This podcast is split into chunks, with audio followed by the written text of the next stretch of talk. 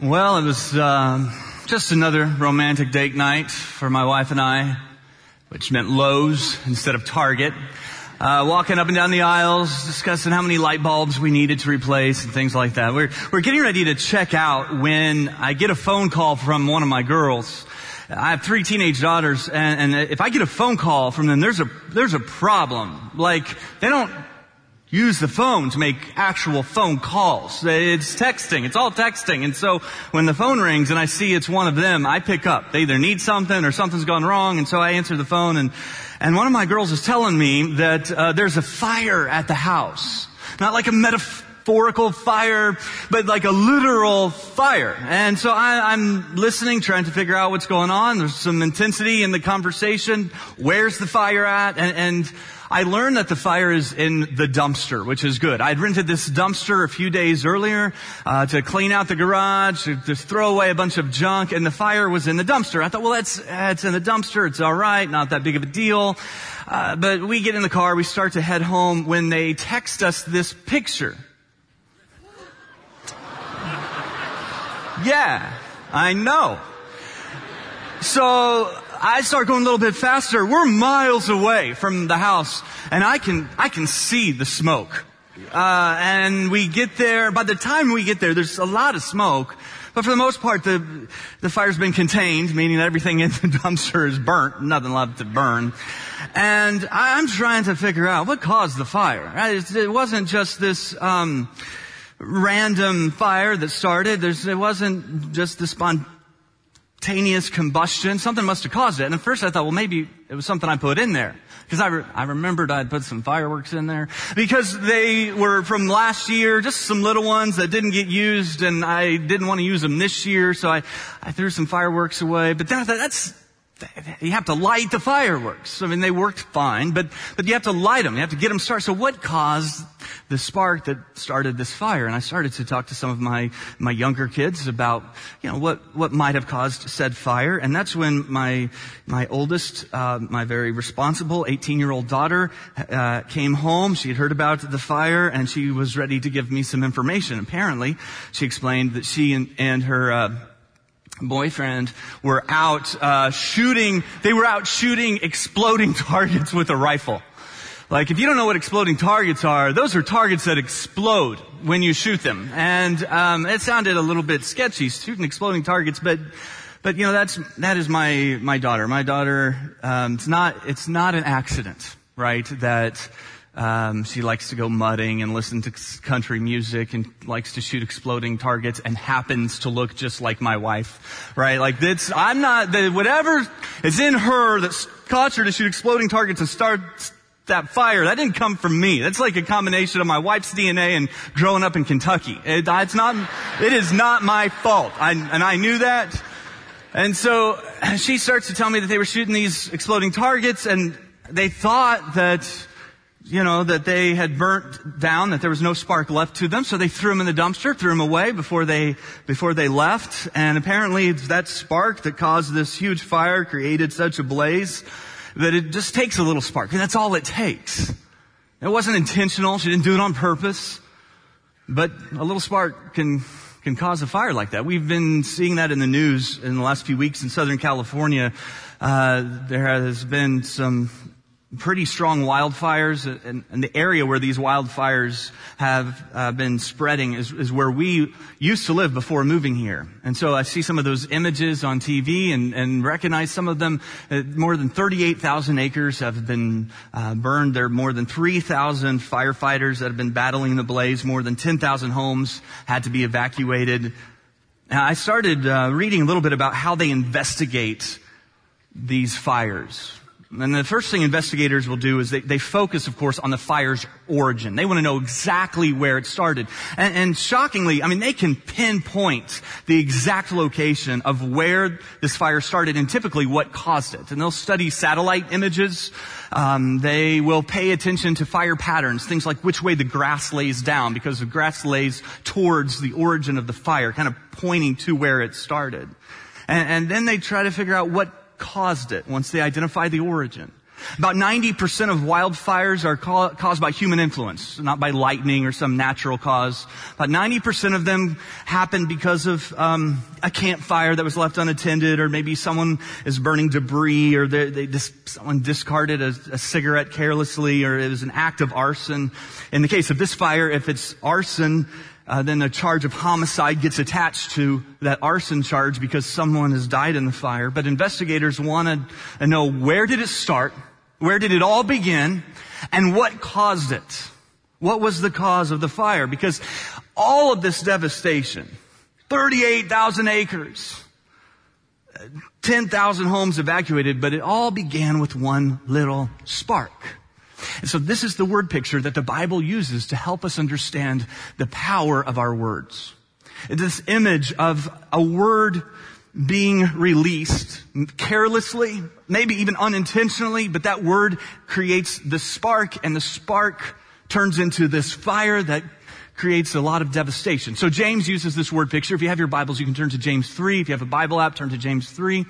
Um, and we're going to look at James 3 and Luke 6. They use some of the same metaphors to help us understand the power of, of words. And, and James is going to use this, this idea of um, a word being a spark that creates a fire. But before he gives us this metaphor, he gives us a, a, couple of others. James has just explained to us that our our tongue, our words, it's like the bit that goes in the mouth of a horse. And that tiny bit that goes into the mouth of a horse can control that big, powerful animal, right? And our tongue is like that. And James gives us another metaphor. He says, well, your tongue is like a, a a small rudder that controls a giant ship. And with that small rudder, you can determine the direction of the ship. And James says, oh, that's, that's true for your tongue as well. Your tongue, in so many ways, determines the direction of your life. It's little, but it's powerful. And, and you may not see it, you may not understand it, or may not realize the significance, but James says this is what is going to determine in so many ways the direction your life go, goes. The words you speak to yourself and to others have the power of life and death. And then he gives us this image of a spark that turns into a great fire. Luke, or excuse me, James chapter 3, starting in verse 5. He says, in the same way, in the same way as a bit for a horse, as a, as a rudder for a ship. In the same way, the tongue is a small thing that makes grand speeches, but a tiny spark can set a great forest on fire. And among all the parts of the body, the tongue is a flame of fire. It is a whole world of wickedness corrupting your entire body. It can set your whole life on fire, for it is set on fire by hell itself. So James is making the point as strongly as he can that our words have weight, that there is significance, there's significance to our speech. Uh, our tongues have the power of life, but they have the power of death. And with our words, we can set out a spark that lights our whole life on fire. It's, it's a small thing, but it's, it's disproportionately powerful. I, uh, I've read before that the tongue is the strongest muscle in the body. And that's actually not true. The tongue's actually made up, uh, it's kind of a mashup of eight different muscles. But what's interesting or fascinating about the tongue as a, as a muscle or as a collection of muscles is that it doesn't get sore. You ever think about that? Like your tongue doesn't get sore. You can talk, we, we saw this last week. I mean, we can talk some 16,000 words a day and we have on average 30 conversations a day. If you take into account things like a text message or meeting somebody in the hallway at work and say, oh, about 30 conversations a day, but no matter how much you use your tongue, it doesn't get sore. Uh, this is the third time I've I've preached uh, this weekend, and by the time I get home, I'm I'll be hitting forty thousand words. But like I don't go home like ah, tongue is exhausted. Like I, I, don't, I don't feel like, you know, before coming out here, I'm not, I'm not stretching it out, making sure it's ready to go. There's something about the tongue as a muscle where it just doesn't get tired. It just goes and goes and goes. And James says, look, with each word you speak, there's the potential power of life and there's the potential power of death. It can bring about great destruction. Just one word can create a spark that turns into this massive fire. And so if you trace this idea through history, you'll find that a lot of the um, pain and destruction of war began with words. Someone made a speech and used some careless words or there were some prideful words or malicious words or hateful words or threatening words, slanderous words, and it, and it escalated. And it turns into a war. but it began with words. Uh, words are what typically will end marriages. Now you might see kind of the, the marriage on fire. Everything is scorched and it's a mess, but if you trace, if you trace that fire back to its origin, if you look at the fire pattern and you go back to where it started and how it started, you will more often than not find that it has to do with words.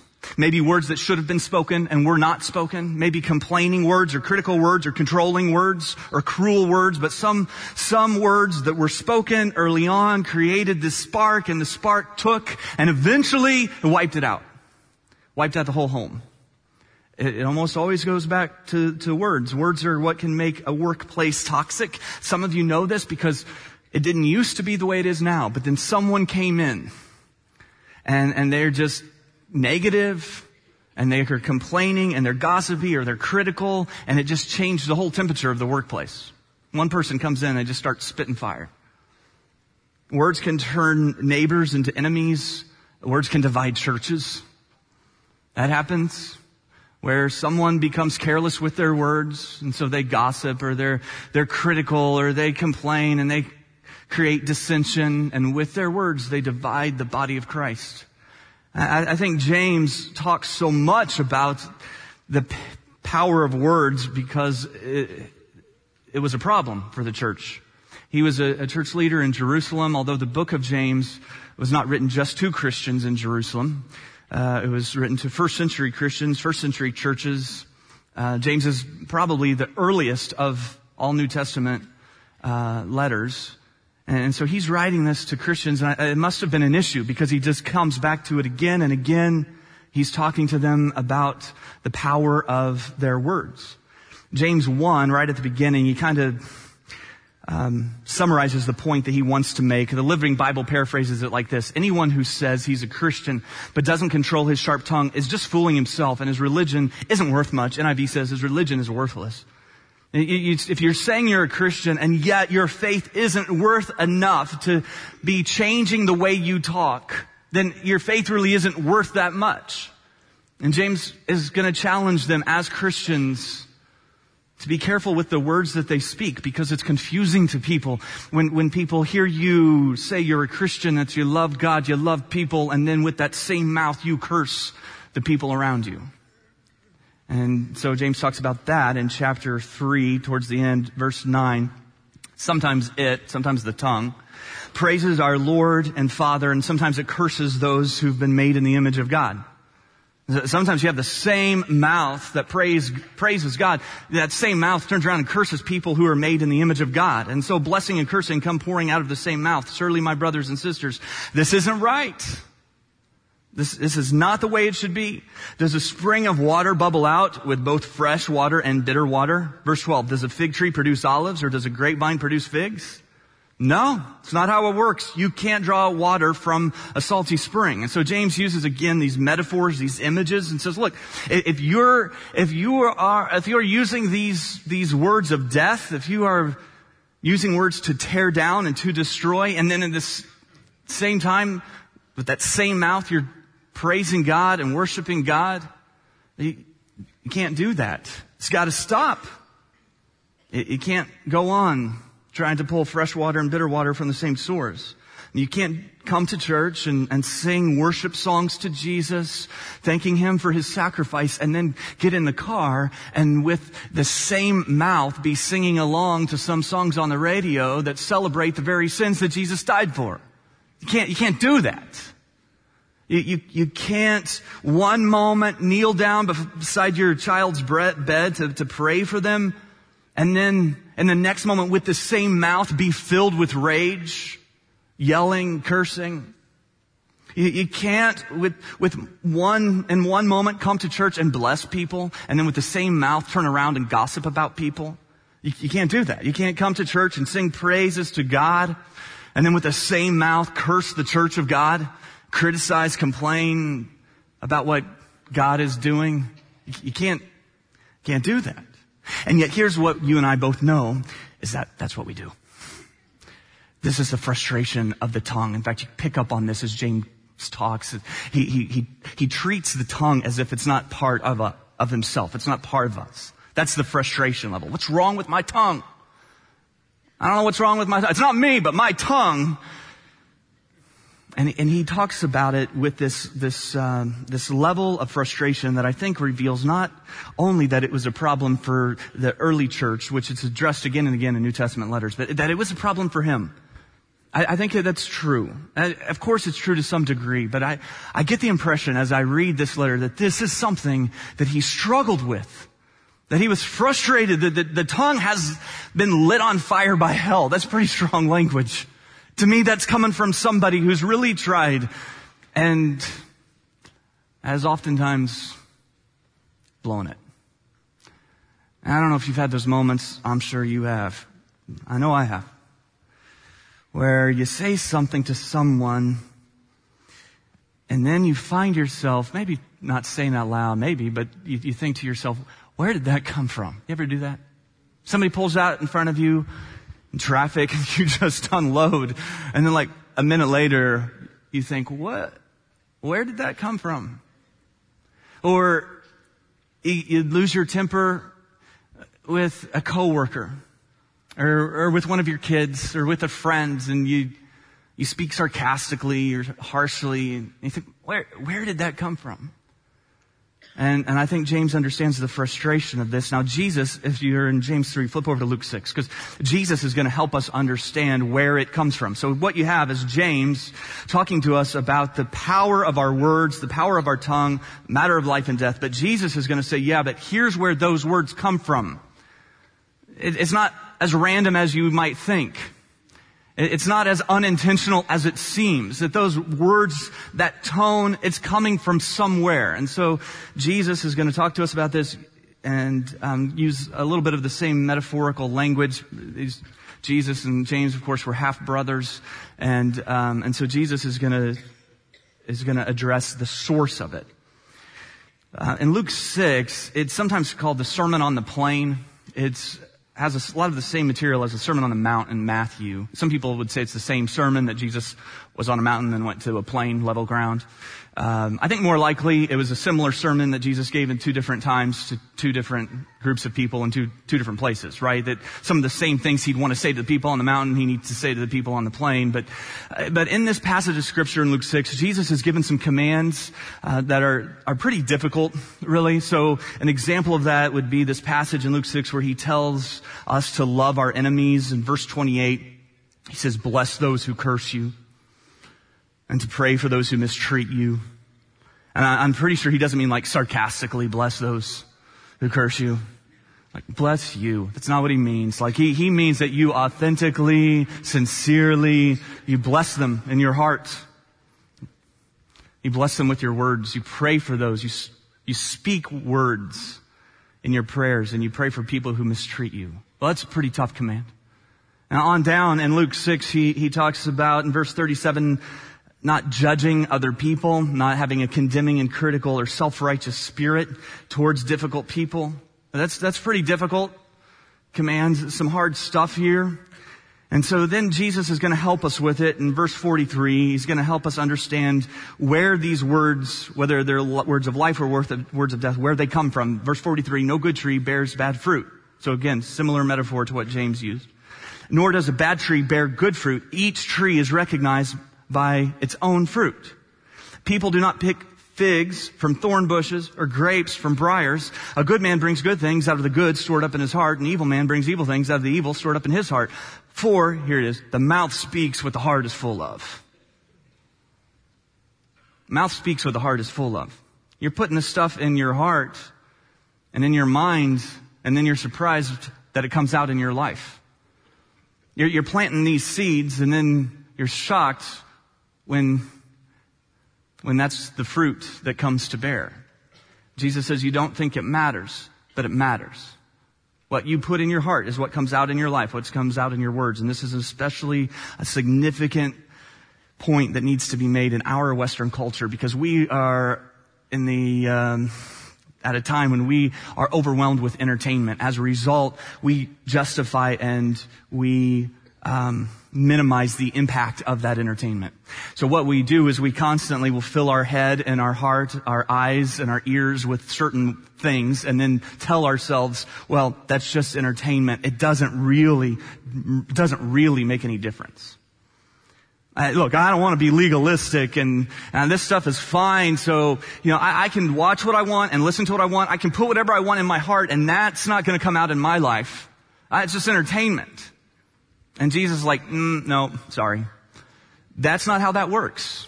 What you put in your heart is going to come out in your life. Now, now for some of us, it's not just what we have put in our heart, it's what other people put in your heart. And you, you didn't choose it, but somebody spoke some words in your heart. And, and they planted some seeds. And that's the fruit that began to bear. And now that's the seed that you're planting in other people's hearts with your words? Jesus says, but it's all coming from the heart, that this matters a lot more than maybe we tend to recognize, that the mouth will bear the fruit that's being planted in the heart. It's one of several places where Jesus makes this connection between heart and mouth. Matthew 12, 34, for whatever is in your heart determines what you say. Matthew 15, 17, the things which proceed out of the heart, or excuse me, out of the mouth come from the heart. So we say, well, I, I, don't know where that came from. I don't know where it came from. Jesus says, uh, I do. I know. That actually came from, that actually came from your heart. You don't see the connection, but the connection is there. And you've been trying to change the words you speak. You've been trying to change the tone that you use for a long time. And you're frustrated because it doesn't seem to take. And you're starting to think, well, maybe I just, maybe I'm just not wired that way. And Jesus would say, no, actually, it's, it's in the heart. So James says, look, your words are powerful. The tongue has the power of life and death. Jesus says, yeah, but your words come from your heart. So the question then becomes, what am I putting into my heart? What am I allowing into my heart? Uh, the Bible says in Proverbs 4 verse 23, above all else, guard your heart because everything flows from it. Everything you do flows from your heart. It's just, it's flowing from your heart. And of course, in, in Hebrew culture, I mean, we understand the metaphor inherently, but in Hebrew culture, um, heart was used metaphorically to talk about kind of the center or the core of the person, the, the, the spiritual hub that all the, the spokes of life connect to. And so you guard that. Everything flows from it. It's the source that feeds. And so whatever is in you is, is what is going to come out of you. So look, with our, our words, we have this power of life and death, and I, I went through and um, tried to identify kind of two categories of words from Scripture. And, um, and, and so I have two columns here. On one side, I have just words of death. Words that we speak, these are sparks that turn into a fire, word, words of death. I just want you to think for a moment if, if these words describe the words you speak. So, angry words, complaining, harsh, resentful words, negative words, judgmental words, gossip words, critical words. Uh, would, would you say that these words describe the way that, that you talk? So on the other side of this, kind of the opposite of angry words would be gracious words. Instead of complaining, uplifting. Instead of harsh, tender kind words, positive words, compassionate words, words of blessing rather than words of gossip? When you're talking about other people, are you blessing them or does it more fall into the category of gossip? Encouraging words instead of critical words. So which of these columns would you say best describes the way that you talk to people? Uh, a couple of things. First, we tend not to be objective about, well, anything as it relates to ourselves, but it's easy for us to say we are what we want to be. And so the question might be better asked of a person you came with that's sitting next to you, right? And you just want to hope it's one of these people. You like you you just want to hope that your your person next to you fits in the right column. But but if you ask them, then what would they say? And I, I know probably almost no one will do this. But what if what if you just gave this list to a, a few friends and family members in your life, and you just said, "Hey." Uh, don't be scared. this isn't a trap. But just circle which word in each row best describes the way I talk and the words that I speak? Would you do that for me? What would they say? What would they say? I, I know that it's not really a question of, of what we want. Like, most of us want to be thought of this way. We, we want this to describe, I don't know anyone who says, you know what I hope? I hope one day when I die, people get up and say that I was angry, complaining, harsh, resentful, negative, judgmental, gossip, and critical. That's, that's the kind of life I want. I don't know of anyone who says that. I mean, we want to be this way, and yet it's a struggle. And maybe some of you, if you're like me, is I, I can, I can, I can make a case that this is me.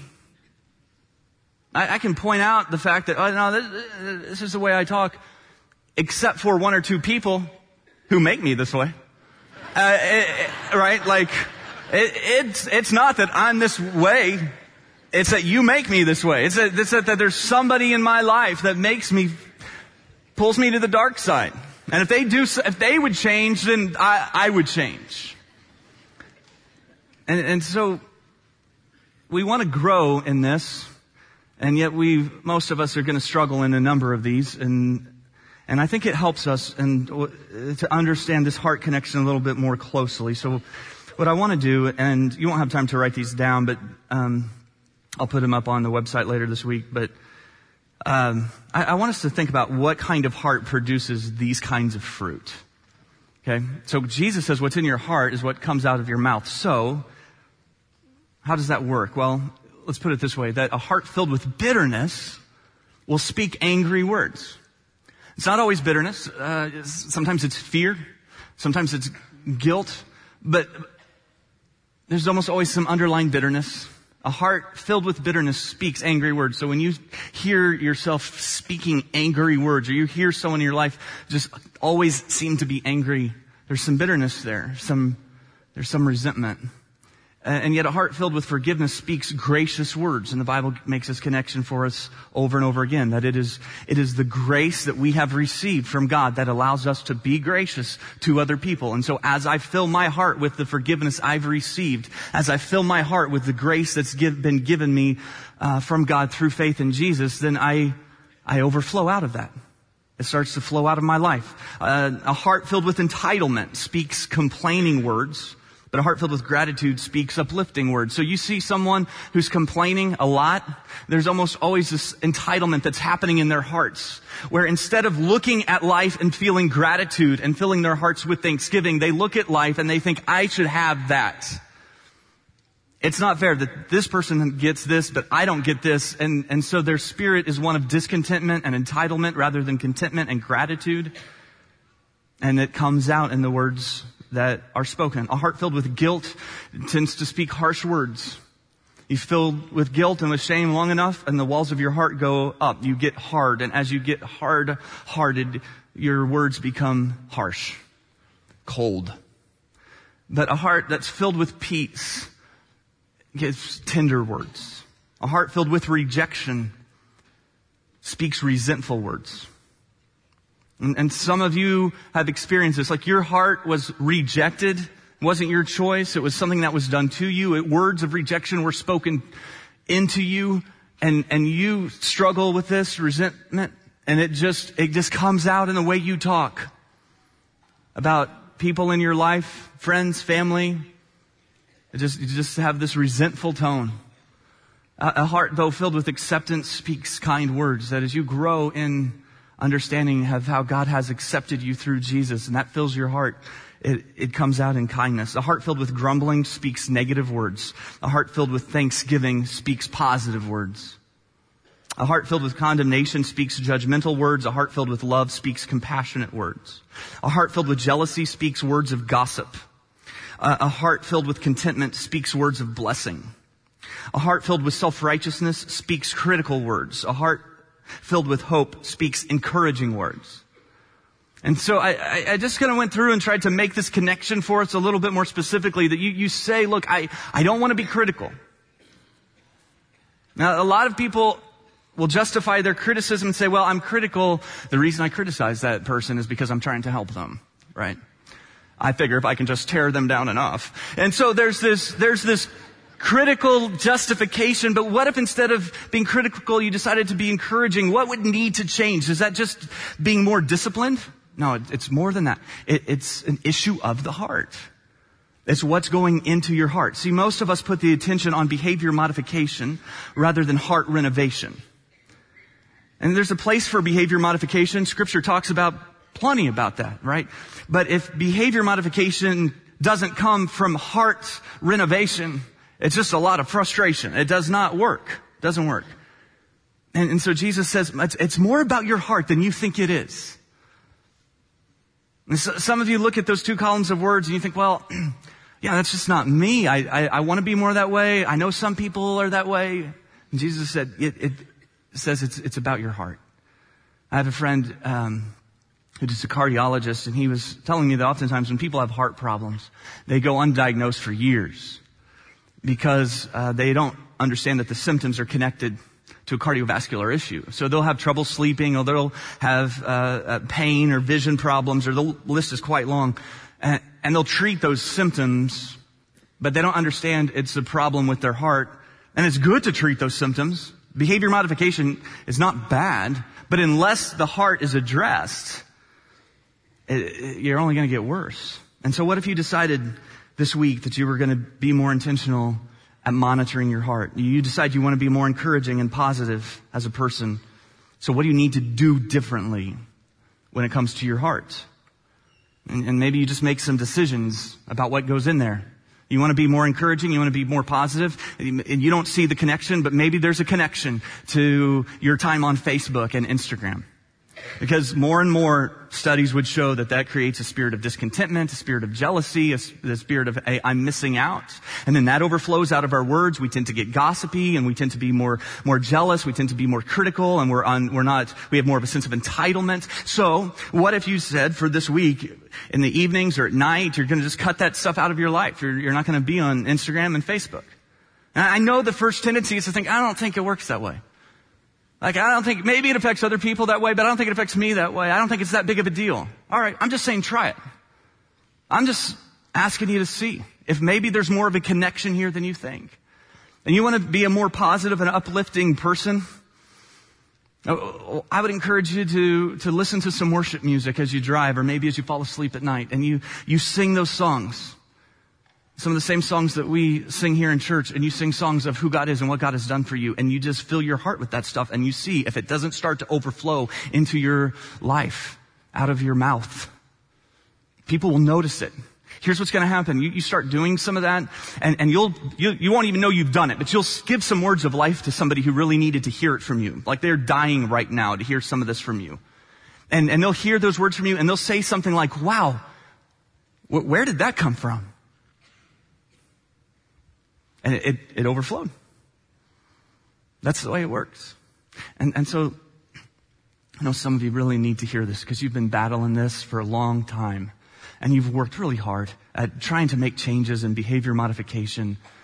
And it's time to give some attention to your heart. Some of you really need to hear this, but look, some of the people in your life are desperate for you to hear this. You understand that? Like they're, they're, right now they're thinking, I, I hope that she's listening, right? Or, or you're thinking of somebody that you're going to send this to. Look, if you don't want to do it for you, it's fine. That's you. But, but the words you're speaking into the hearts of other people, there's, there's some sparks and, um, and they're desperate for some life and for some healing. And for their sake, it's, it's time that you try something different here. You, you need to start taking some time to fill your own heart. You, need to start being more intentional about guarding it. It, it flows. It, it makes a difference. So I'm asking you to try this. Just see what happens. Ultimately, what Jesus came to earth for, why he died though, was not to make us good boys and girls who say nice things to each other, right? He died to give us a new heart altogether. He, he died to redeem the scorched earth that has been lit on fire by sin, by some of our own words. He brings it back to life. And he, he wants to do that in your heart. He wants to do that in, in your life. And so um, we want to take a few minutes to surrender our hearts to him. Let's pray. Uh, God, would you help us in these next few minutes uh, to make a connection that maybe we've missed?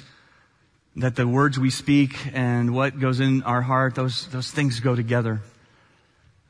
And God, I know for a lot of people in this room, me included, we, we want to grow in this area, we want to do better, but so oftentimes we, we don't really take the time to guard our hearts or be intentional with what gets put in our hearts. I know for a lot of people some stuff has been put in their hearts that they don't even want in there, but it got put in there by somebody else. And I would just pray, God, that even in these next few minutes, that the power of your word and your truth would push the darkness out of their hearts that's been spoken into their hearts. I pray, God, that, that the, the, the scorched parts of their hearts that have been lit on fire by words that other people have spoken, I pray, God, that you would come in and you would bring new life to those parts of their heart with, with your words and your truth. And God, would you allow this church just to be a place where it just overflows with, with grace and truth and kindness and compassion and gentleness and, and praise.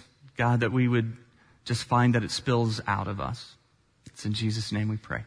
Amen. Um, if you want to, um, if you want to talk to someone about your relationship with Jesus, about uh, getting a new heart, surrendering the old stuff to Him, letting Him make some things new in your life, um, you can come right down front here in just a moment, or maybe you're ready to become a part of this this church family. We'd love to have you as part of this church as we grow in some of these things together again, you can, you can meet me down front over here. Let's stand and let's worship our great God.